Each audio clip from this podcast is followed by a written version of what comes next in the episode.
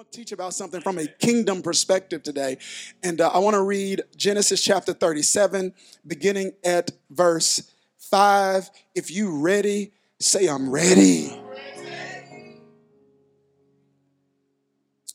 Joseph had a dream, and when he told it to his brothers, they hated him all the more. I want to talk from this subject in this final sermon in the Detour series dreams and nightmares. Dreams and nightmares. As we prepare to plow through the soil of this scripture, I, I want to use this introduction as an opportunity to make an announcement. And the announcement is simple I'm looking for somebody today. I'm looking for those that are allergic to average. I'm looking for those that are sick of settling. I'm looking for those that are mad when they are mediocre. I'm looking for dreamers. Where are my dreamers? Let me clarify what I'm communicating when I say dreamer. Uh, when I say dreamer, I don't mean dream havers.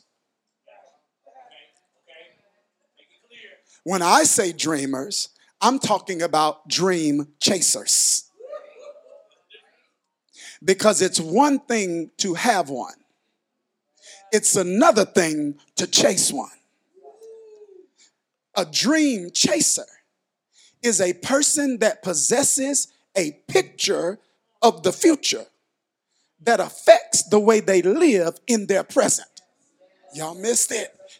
I said a dream chaser is a person who possesses a picture of their future that affects the way they live in their present. This is why dream chasers are often misunderstood and the catalyst for confusion in others. Because some people looking at your present don't understand why you're behaving in your present the way that you, the way that you are because they can only see your present. They don't understand why are you building an ark when there are no clouds in the sky? Did you hear what I just said?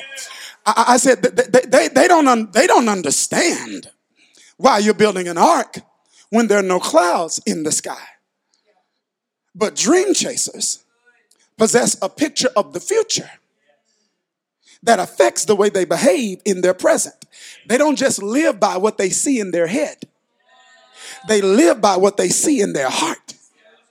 It's a person who is managing their today based on what they see in their tomorrow. It's a person that is able to survive the pit only because they see the palace. I'm looking for dreamers. If that's you, say right here, right here, right here, right here, right here. Now, now, now here's the reason I'm looking for dreamers. I'm looking for dreamers because there's something I need to tell you. Yeah. I was reading this story in Genesis about one of the most dynamic dreamers in scripture, a gentleman named Joseph, and I saw a truth in his story that I feel like we need to talk about. And here it is. I believe Joseph wants me to tell you that the same dream that is your source of excitement is going to be the same dream that's going to be the reason for your anxiety. Did you hear what I just said? I said Joseph wants me to tell you that the same dream that you shout about will be the same dream that you're stressing over. Did you hear what I just said? Dreams are not, ladies and gentlemen, simply sources of excitement. Dreams can be the catalyst for anxiety. And sometimes, catch this, when I say anxiety, I am not saying that the anxiety is a result of the dream itself. I am saying that sometimes the anxiety is a result of the assumptions we make about the dream assumptions we make about when it's going to happen, assumptions about where it's going to happen, assumptions about how it's going to happen. Watch this assumptions about who it's going to happen with, assumptions. And the enemy operates in the arena of assumptions. Paul calls them vain imaginations. All a vain imagination is, is an assumption we're making. It is something I'm imagining that's being influenced by someone other than my eternal God. And so the enemy wants to use our imagination to create expectations about when, where, and how God is going to do a thing. So that we end up attaching, watch this, we attach our assumption to God's promise and treat the assumption like it's part of the promise. So when the assumption we make is inaccurate, we assume that the promise isn't coming to pass. And God's like, my promise wasn't wrong, your assumptions are. You assumed it was going to happen this way. You assumed it was going to happen with them. You assumed it was going to happen by now. And God's sitting and staring and saying, only thing I told you is it was going to happen. I didn't say it was going to happen then. I didn't say it was going to happen with them. I didn't say uh, who it was going to happen with. I just said it's going to happen. And I need somebody that's at a point in your life, spiritually and emotionally, where you can say with honesty, that's enough. Yeah, yeah. The, all I need to know is, is you're still gonna do it? With tears in my eyes, I just need to know, are you still going to do it?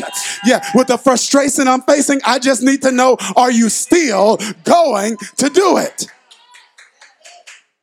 So we end up with real disappointment because of wrong assumptions. We're attaching assumptions to the promise when the promise itself is a promise that should stand alone. So God's like, dream chasers must be persons that are capable of arresting their own assumptions.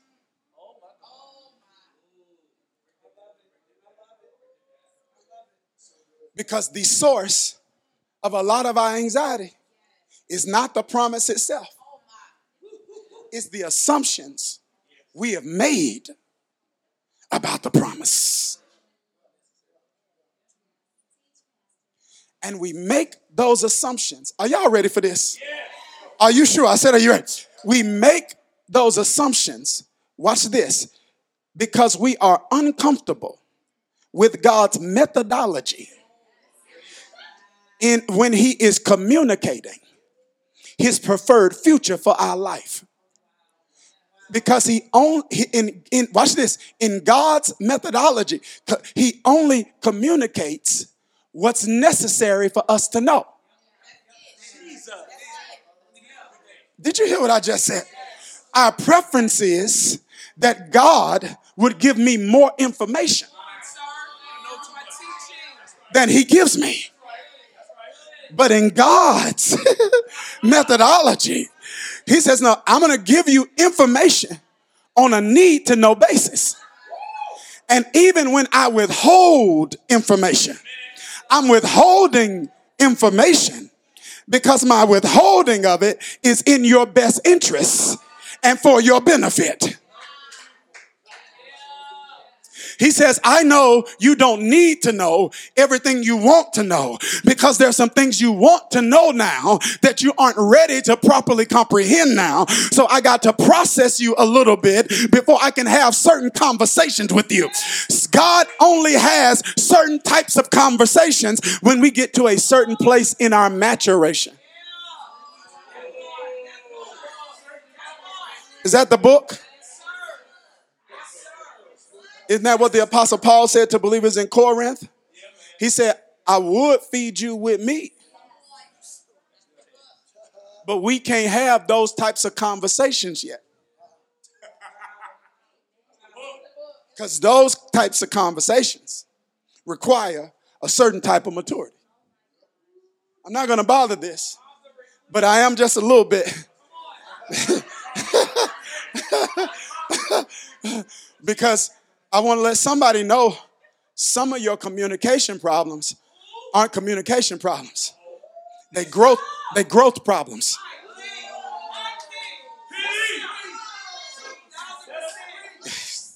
You are trying to have conversations that can only be comprehended by somebody who is further down the line in their development. Did you hear what I just said? I said, when you grow different, God talk different.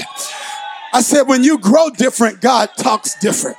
You're saying, God, I need you to talk to me differently. He's like, I need you to grow to the place where you can handle the kind of conversations that you want me to have with you.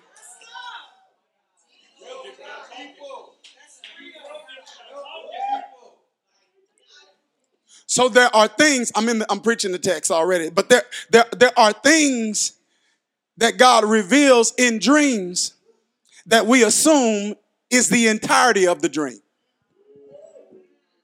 So then when we encounter seasons and circumstances that we didn't see in the dream, we make the assumption it's not part of it.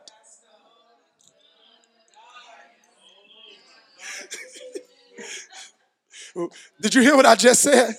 So when we hit those seasons and circumstances in the dream, then that season or circumstance actually feels like a nightmare. See, y'all, y'all miss what I just said. I, I, I, did you hear what I just said? I said those seasons actually feel like nightmares, but the capacity to dream means there's a potential for nightmares. Did you hear what I just said? The fact that you can dream means that nightmares are inevitable. Because the only way you can avoid nightmares is if God removes the ability to dream. Did you hear what I just said? So uh, there, there are seasons in the dream that feel like nightmares, but they aren't actually nightmares because nightmares aren't real.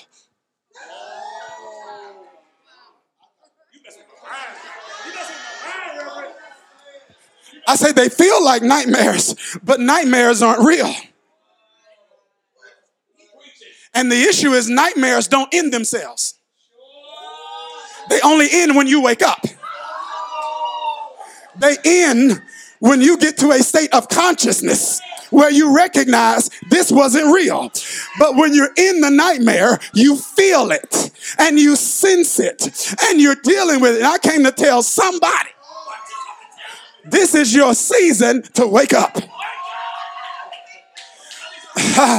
this is your season to wake up. And when you wake up, you will see that that thing wasn't destroying me. It was developing me. You will see that that wasn't a burden. That was a blessing. You will see that that wasn't a breakup. That was a breakthrough. Whenever you wake up, nightmares end. Weeping may endure for a night. But joy comes when you wake up. Why don't I have any joy? You're not woke. You're not, you're not as conscious as you should be.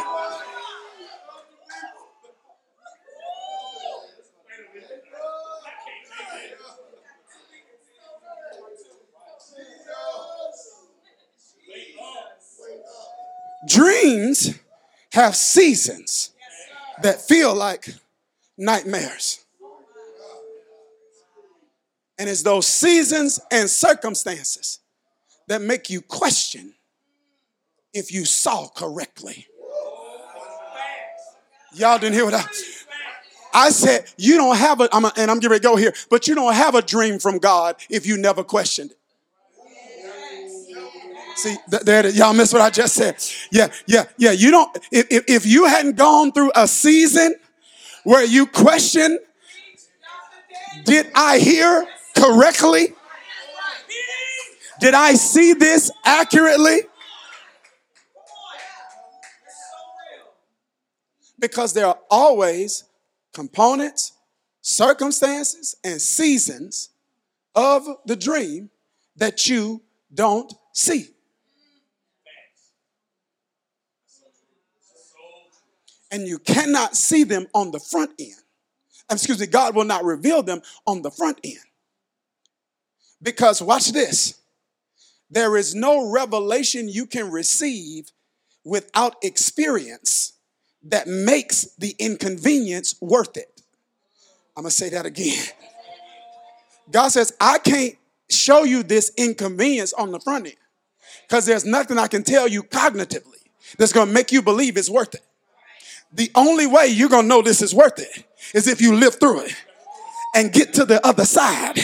And then you look back at that nightmare season and say it's worth it. And God is saying to the dreamers, Are y'all ready for this? He's saying, I'm trusting you to trust me. I'm trusting you to trust me in seasons that feel like nightmares.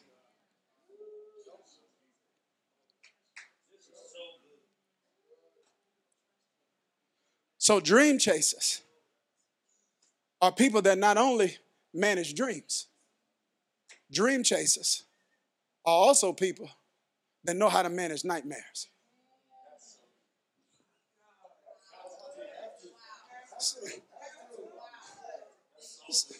They're not real, but they feel real. I got to manage them both. And I think a large component of our teaching has been to help people manage dreams. But we are ill equipped to manage nightmares because we don't assume we're going to have them.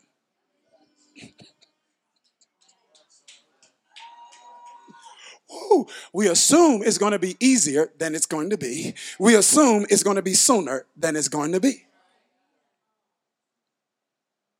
So Joseph hmm, is a biblical character that can teach us how to manage both.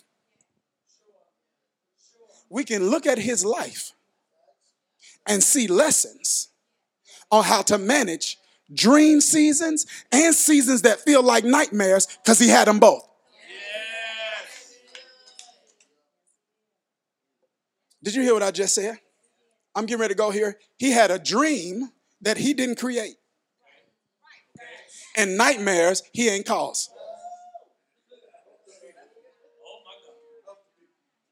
I said dreams he didn't create, and then nightmares he didn't even cause.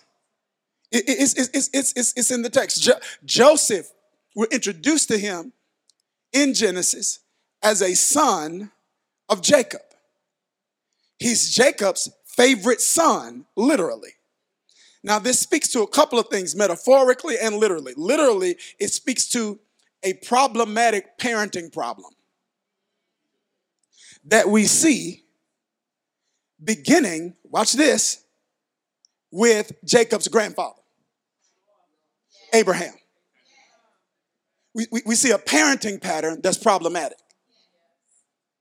We see blatant favoritism, Isaac over Ishmael. Blatant. Come on.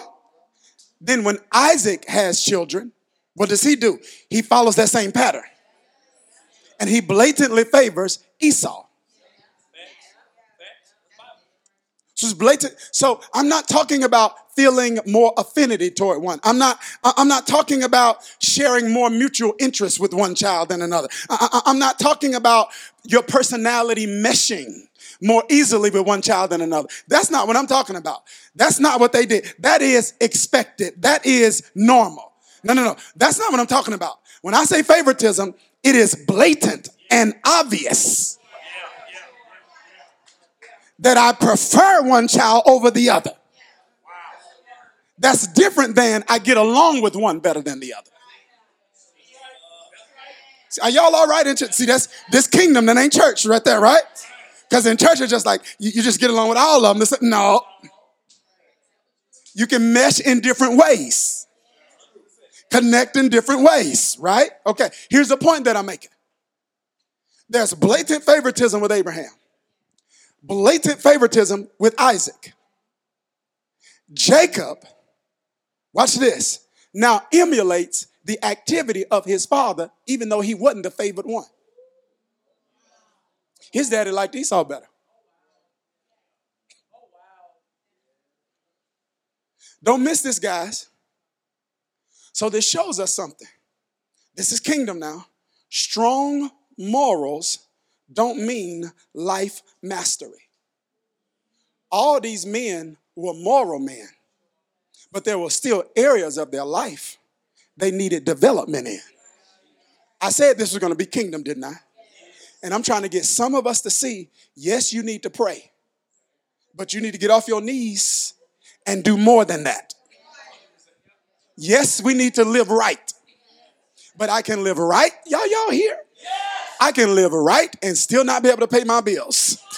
I can live right and still not be able to get my medicine when my when I'm sick. I can y'all let me go to this. I, I said I said I can be moral and still be stressed and strained and struggling because morality doesn't mean life mastery. Should we be moral? Yes. Should we live our life according to biblical and Christian ethics? Yes. But Peter says, add to your faith. I know you got faith, but Peter says, what do we need to add to that?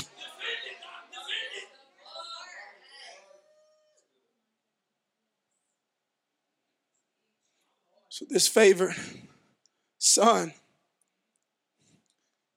receives a gift from the father nobody else gets. It's a coat of many colors. So, literally, there's a problematic parenting problem. Metaphorically, it's showing us what happens when the favor on your life from your heavenly father becomes visible.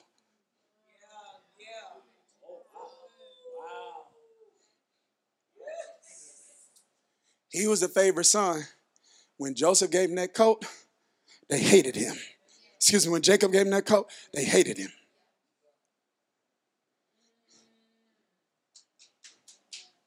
Because some people are not triggered and stirred as long as your favor isn't seen.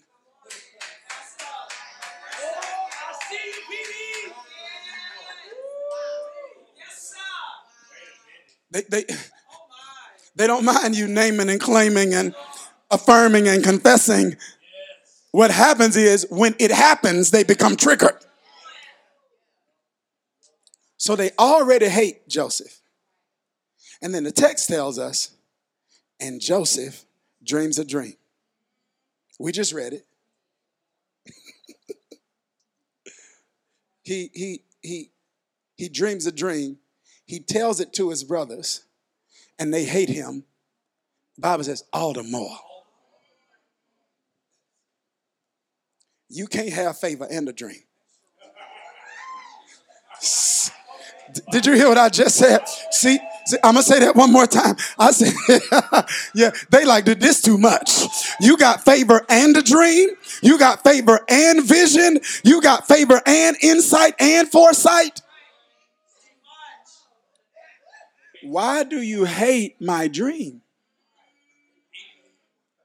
Because here's the dream, if you're not familiar, he has this dream, right? Of like this is like the Daniel's version. So he's so he's got this dream. Let's say there are these plants, and let's say it's 11 plants. And he's got this, he had this dream where there are like 11 plants, and then like 11 of the plants bowed down to one of the plants.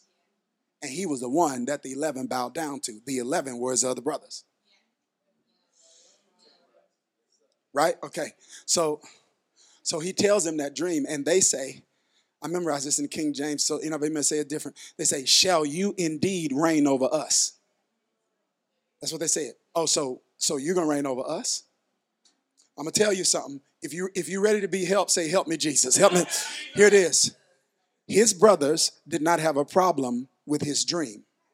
They had a problem with their place in it. If he would have been bowing down to them, then they would have said that dream is from God. But because the dream created some elevation and some separation, they were upset by that, responded to that with more hate. Am I making sense here?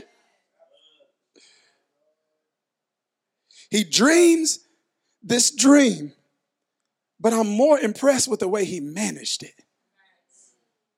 Oh my God. I, am I'm, I'm, more, I'm more impressed with, with the way that, that he managed it. And I, I see some assets that he had in his arsenal that we should include in ours if we're serious about managing ours properly also see this is one of the first things i see with joseph's here it is number one i see clarity somebody say clarity right so so we we we see here that joseph's dream is is is a is a godly dream and it is not confused with personal passion. Got me? Now we all have both. Anybody that wants something has both. Are y'all okay? This kingdom teaching now. All right.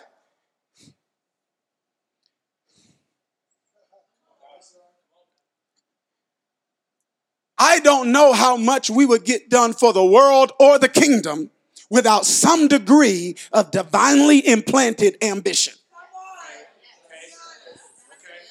So ambition is amoral. There is no, it is not immoral, it's not inherently moral, it's amoral. It's what you need. To, it's what you, if you don't have that, I don't know how as a man you can take care of a family or as a woman, you can take, God gives you that. So he gives it to us. And we get to choose who we allow to have the most influence over it.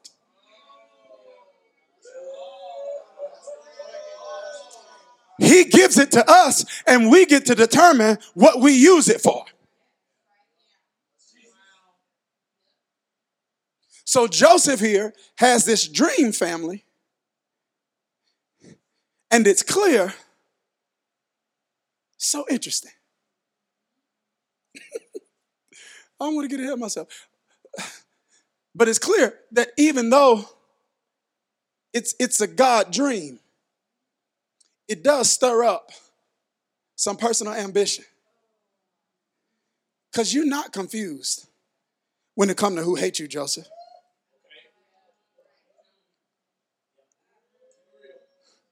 You're not that naive. So the fact that you keep going to your brothers and having this conversation isn't just an indication that you're just so excited about what God showed you that you just wanted to share it with them. Y'all, okay, y'all missing this. I'm trying to get you to see why the nightmare is necessary for him. Because there are some things we're seeing about him that if you that, that, that if you just skip over it in the text, the nightmare seasons he goes through won't make sense. But there, there are some things, there are some things, are y'all here? There are some ungodly things that only a godly dream exposes.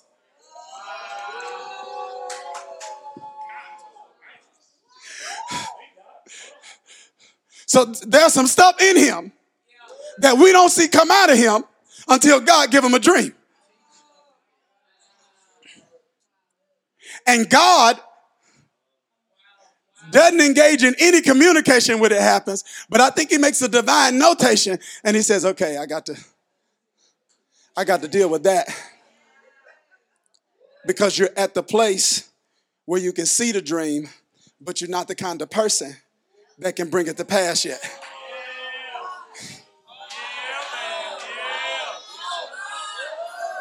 The, the, the, the kind of person I need you to be to do what's necessary in another season of your life is not the person you are yet. And it's not that you're a bad person. It, it, it, it's, it's not that you're a bad person. As a matter of fact, when you read the story, he was a better child than his brothers. He used to go back and tell on his brothers, which means he wasn't doing what they were doing. So he's probably thinking they need more character development than me.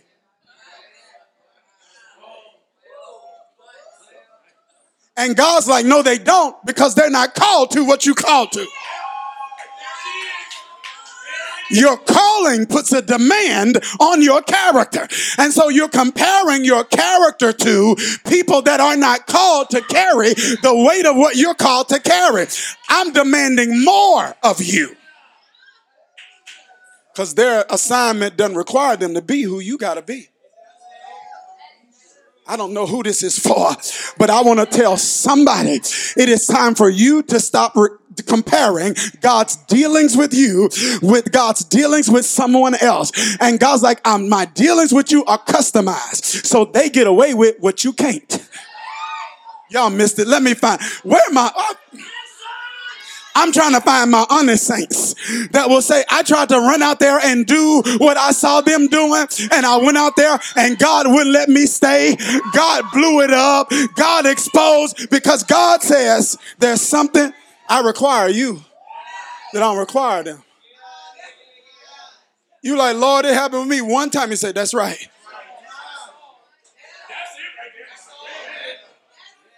He said, I'm not letting you get away with that. He says, I want you to see that as, as, as a compliment. He said, I want you to see what I won't let you get away with as a compliment. I want you to see when your soul is vexed and you are convicted. He said, I want you to see that as a compliment. It's because I won't let you go to the lengths that I'll let them go to. Because what I got for you and what you are called to requires different kind of character. Y'all, come on, y'all see that the. So he has one dream. He goes and tells his brothers. He has another dream. I got all these points. Holy Ghost, take me another way. Uh, but uh, he got all these. He, he, he has this dream. He goes to his brothers. He tells it. Watch this. Then he has another dream. He go right back to his brothers, and he tell it again.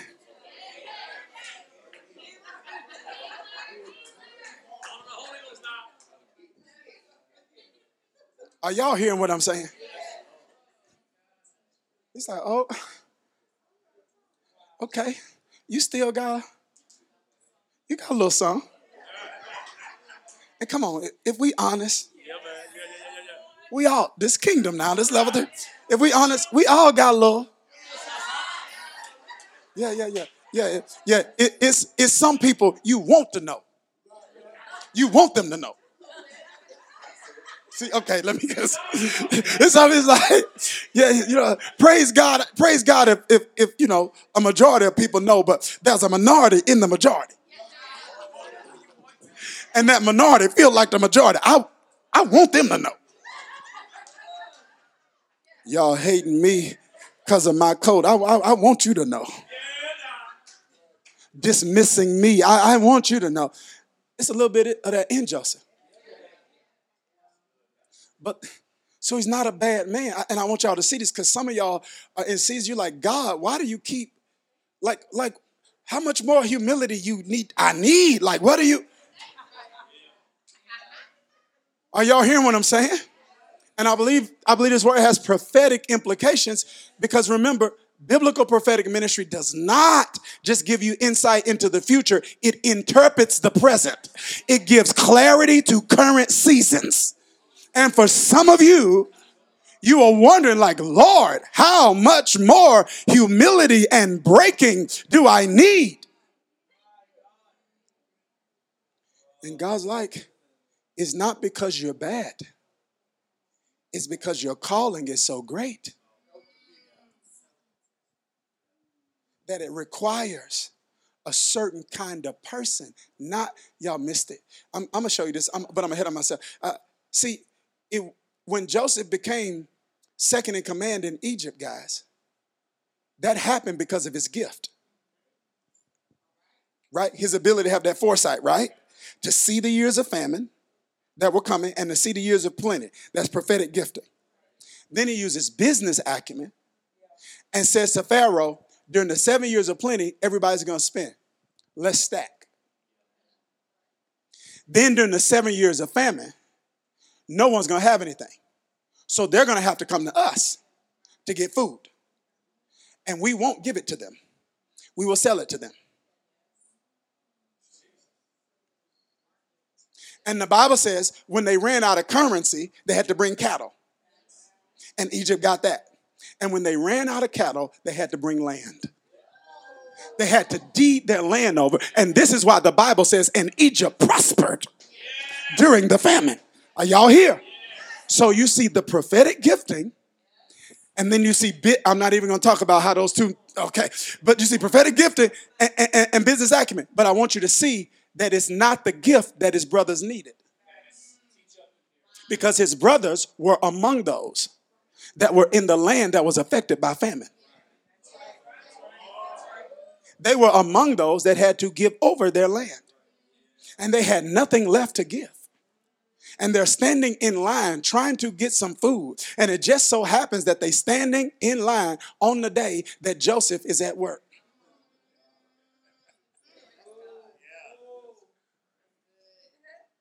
Do y'all see this?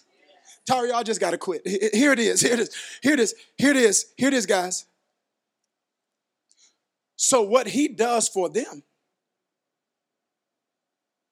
meaning feeding them, taking care of them, moving all of them from where they were to Egypt, that's not gift. His gift put him in position to execute an assignment that could only be executed by character. I'm done. Did you hear what I just said? Yeah. All the gift did was put him in a position to use to use influence because his brothers did not need a word, they needed food.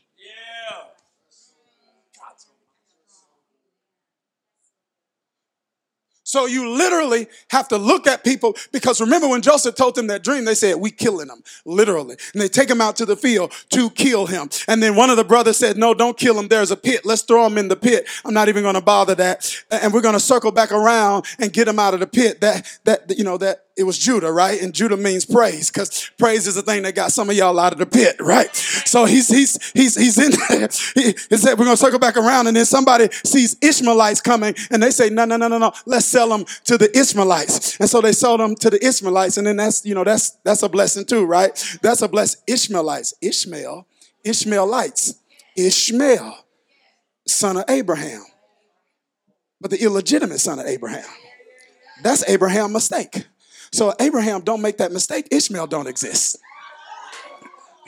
If Ishmael doesn't exist, there are no Ishmaelites.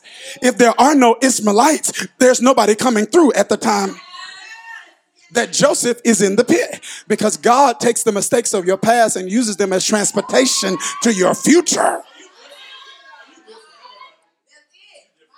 They sell them to the Ishmaelites. He goes, goes to a slave market. He gets sold to someone that works for Egypt named Potiphar. He serves Potiphar's vision. Potiphar puts him in charge. Elevation attracts everything.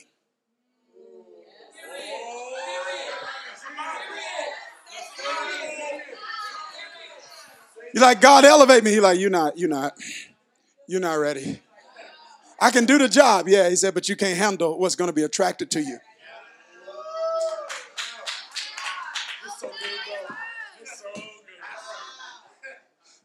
Because he starts working for Potiphar and Potiphar's wife. She started giving him different kind of greetings. How you doing today? Just so nice. Come give me a hug.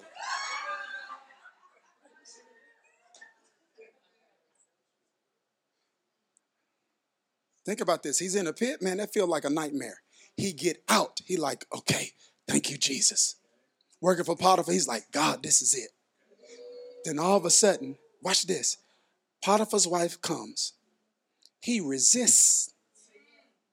He does the right thing.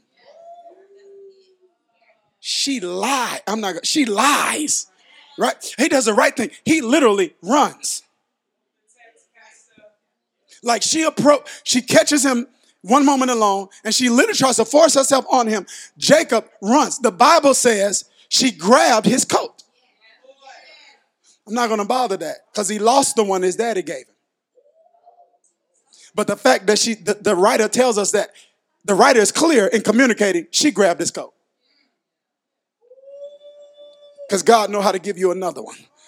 I don't know who this is for, but I want to tell somebody that lost some stuff in one season. You serve a God that knows how to give you another one. He lost the coat his daddy gave him, but he got one that Potiphar gave him. I want to talk to some people that have lost some things in your life. God, give me another one. Give me another chance. Give me another door. Give me another opportunity. Give me another season that I can steward properly. Give me another one. He grabbed the coat. She grabbed the coat. So she didn't grab him. She grabbed what was on him.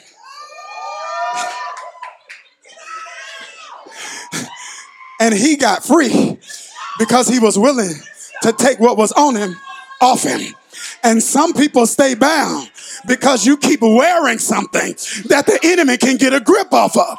If you take that off, the enemy loses his grip. So she lies and says Joseph comes at her and Potiphar puts him in prison. I'm not going to bother that too much, but there is something I think that needs to be explored in this narrative, and it's this, guys. So you mean a man you bought as a slave and you elevate to prominence and second in command in your administration come at your wife and you're an Egyptian, so you're not even a follower of Yahweh. You probably are polytheistic, poly meaning many gods, sun god, moon god. So your moral code is probably not consistent with those that follow Yahweh. So a slave you bought come at your wife, and all you do is put him in prison. It makes me wonder, Potiphar, did you believe her? Or were you trying to appease her? How many people hurt you trying to appease others?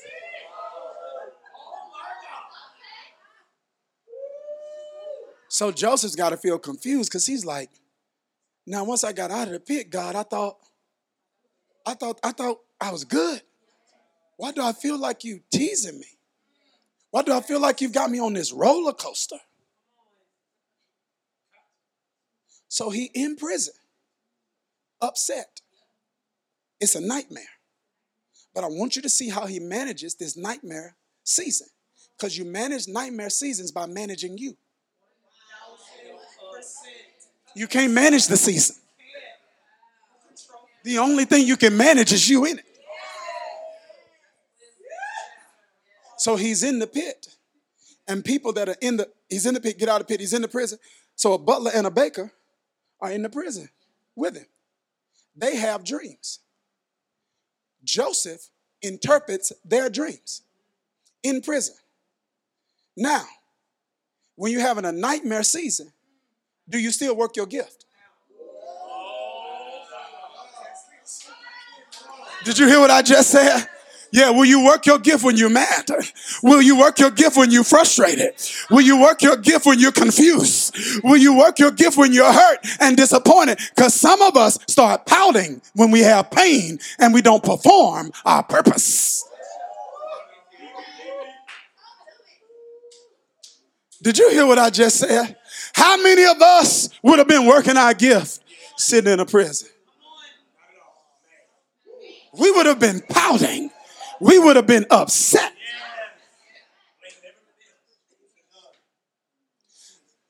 Helping people that can't help him.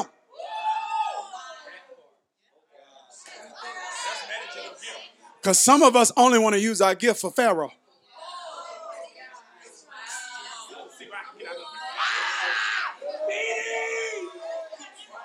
Yeah, yeah, yeah, I, I just want, I want to use it on Pharaoh.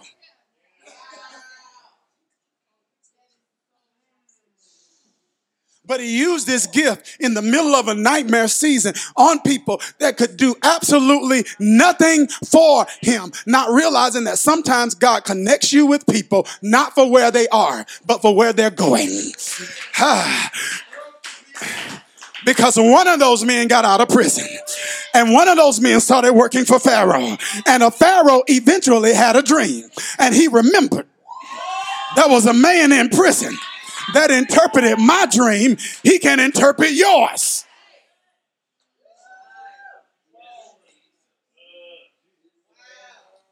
But remember, guys, there's nothing in the first part of Joseph's story that tells us he interpreted any dream. Text just says he dreamed them.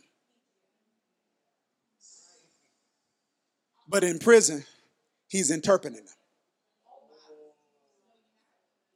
Because God uses those nightmare seasons to perfect a gift. Because in one season, all you could do is dream. But this next season is going to require that you add to that.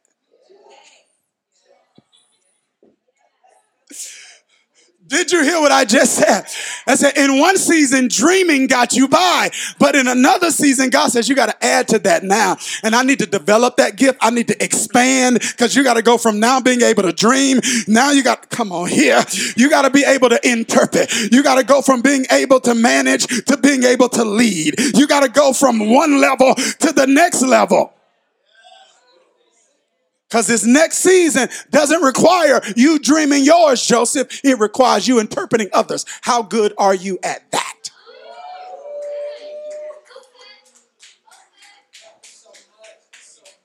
God's like, I'm not just trying to grow you, I'm trying to grow your gift.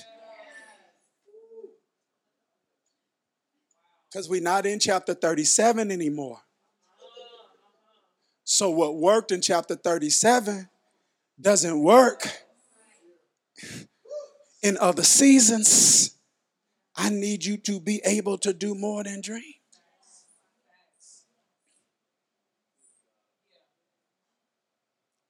I'm done. It, it's uh, it's it's almost, but it's uh, it's it's it's something. Uh, I, I, talked about this in a teaching I did not too long ago, and I talked about the difference. I'm really done almost, but I talked about the difference between skills and anoint and gifts, right? And how God will require you to develop a skill to actually deliver your gift. Like your gift needs support. Does that make sense? So if God's given me a gift to teach, that's a gift. And anointing is for that, right? But I need to, I had to and continue to have to develop the skill of a leading so I can deliver the gift.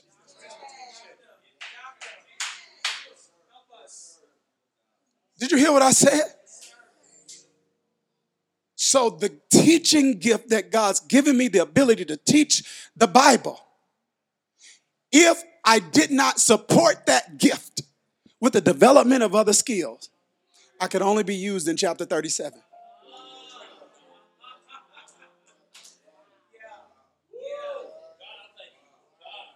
I limit how God can use me. Say, because all you can do is speak, but you can't train others.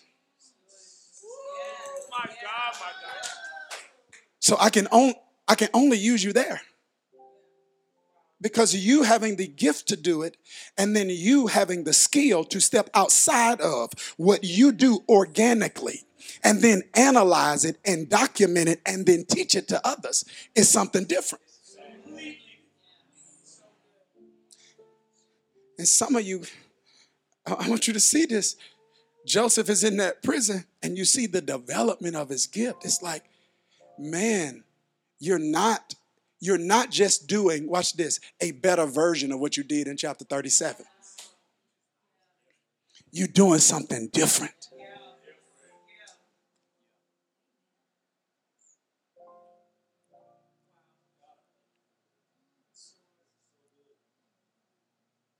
I want you to catch this.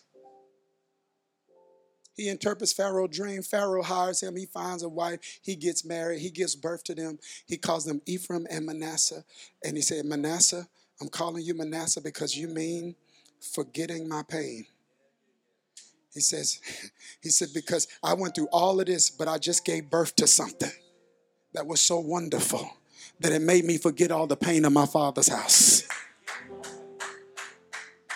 He says this gonna this it's gonna be so beautiful. see God's gonna cause you to give birth to something that's so beautiful, that's so amazing, that the pain of these previous seasons are just going to be a blip on your radar. I was talking to a friend of mine one time and we were talking about some things and I asked him about something he had went through and he said to me, he said, D, man, I don't know. He said, I never forget this. I remember where we were and everything. He said to me, Man, God's been so good, D. This is what I can tell you. He said, I remember that it hurt. I just can't remember what it felt like.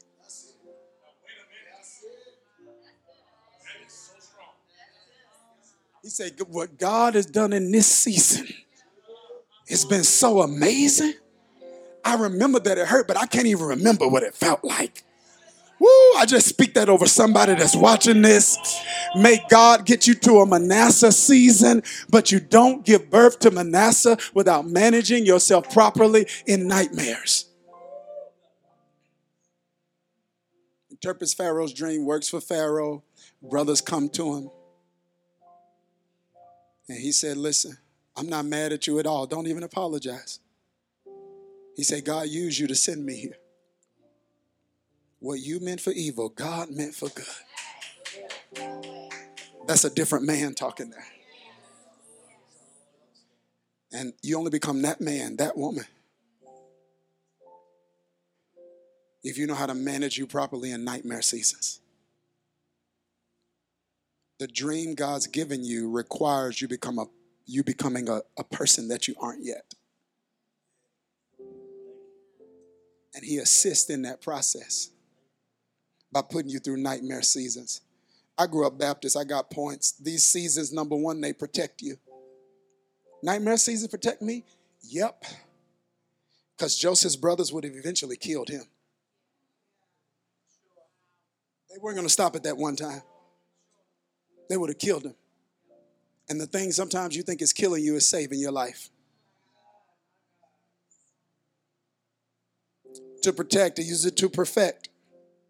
Joseph was matured in a way that made him be the kind of man that could be in position to harm but choose to help.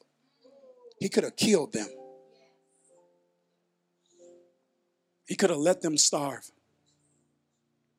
But God used that season to perfect them. Number three, prepare. Man, I want y'all to read this story. It says when Pharaoh called Joseph, he shaved and changed his clothes. He shaved and he changed his clothes. He engaged in some activity that suggested some things are getting ready to change for me. It's time to shave and change your clothes. It's time to act like God's getting ready to do something significant. If you believe He's getting ready to do something, it's time for you to get ready for it. And I'm done. He used that nightmare to promote him. Joseph would have never been in the palace if he wasn't in the pit or the prison. I'm done. I think as leaders, we need to talk to y'all more about nightmares. Because I promise you, I have them. People just see the fulfillment of the dream, and they don't know the nightmares you have to live through. But God wants you to know I'm the God of dreams, and I'm God in the nightmare. I'm done. But the Holy Spirit spoke to me even right before I came out here, and I added this to the end of my notes. Holy Spirit spoke to me and said, Darius, I want you to pray a prayer because I need to pry. And I wrote it down on my notes. Holy Spirit said, Darius, I need to pry their hands off their plans. He says, because some of them are having trouble taking it off. I'm going to pull it off today. So I'm getting ready to pray for you right now. that God would pry your hands off your plans. That He would eradicate your attachment to your assumptions. That He would get you to the point that I'm going to do it is enough. That's enough. Father, I thank you for this, this word that you spoke to me about what you're getting ready to do in this moment, right now. You told me you're going to do some prying. You're the liberator. You are the deliverer. You are a mighty God. And I pray right now, mighty God, that you would pry our hands off of our plans. I pray that you would eradicate our assumptions. I pray that you would get our heart to the point and to the place where we say, God, the promise is enough. We release our assumptions and we surrender them over to you. We, as your word says, acknowledge you in all of our ways ways. We, we thank you that many are the plans of a man's heart, but it is the Lord's counsel that will stand. And today we submit and we surrender. We give it all over to you again. We say, take everything. Take everything. Take everything. Take every dream. Take every desire. Take every plan. Take everything. I don't want it. I don't need it. I just want you. I don't want it. I don't need it. I just want you. I don't want it. I don't need it. I just want you. And Father, I thank you now for an anointing that's being released on your people, an anointing to release, an anointing to let go, an anointing to give it over, anointing to surrender one more time, an anointing to give you a yes. And I thank you. I thank you now that you never take something from us and give us something inferior in exchange. So we declare that we're stepping into a season of exceedingly and abundantly and above all we ask or think. It will be so, and it will not be another way. In Jesus' name, amen. Somebody worship him here.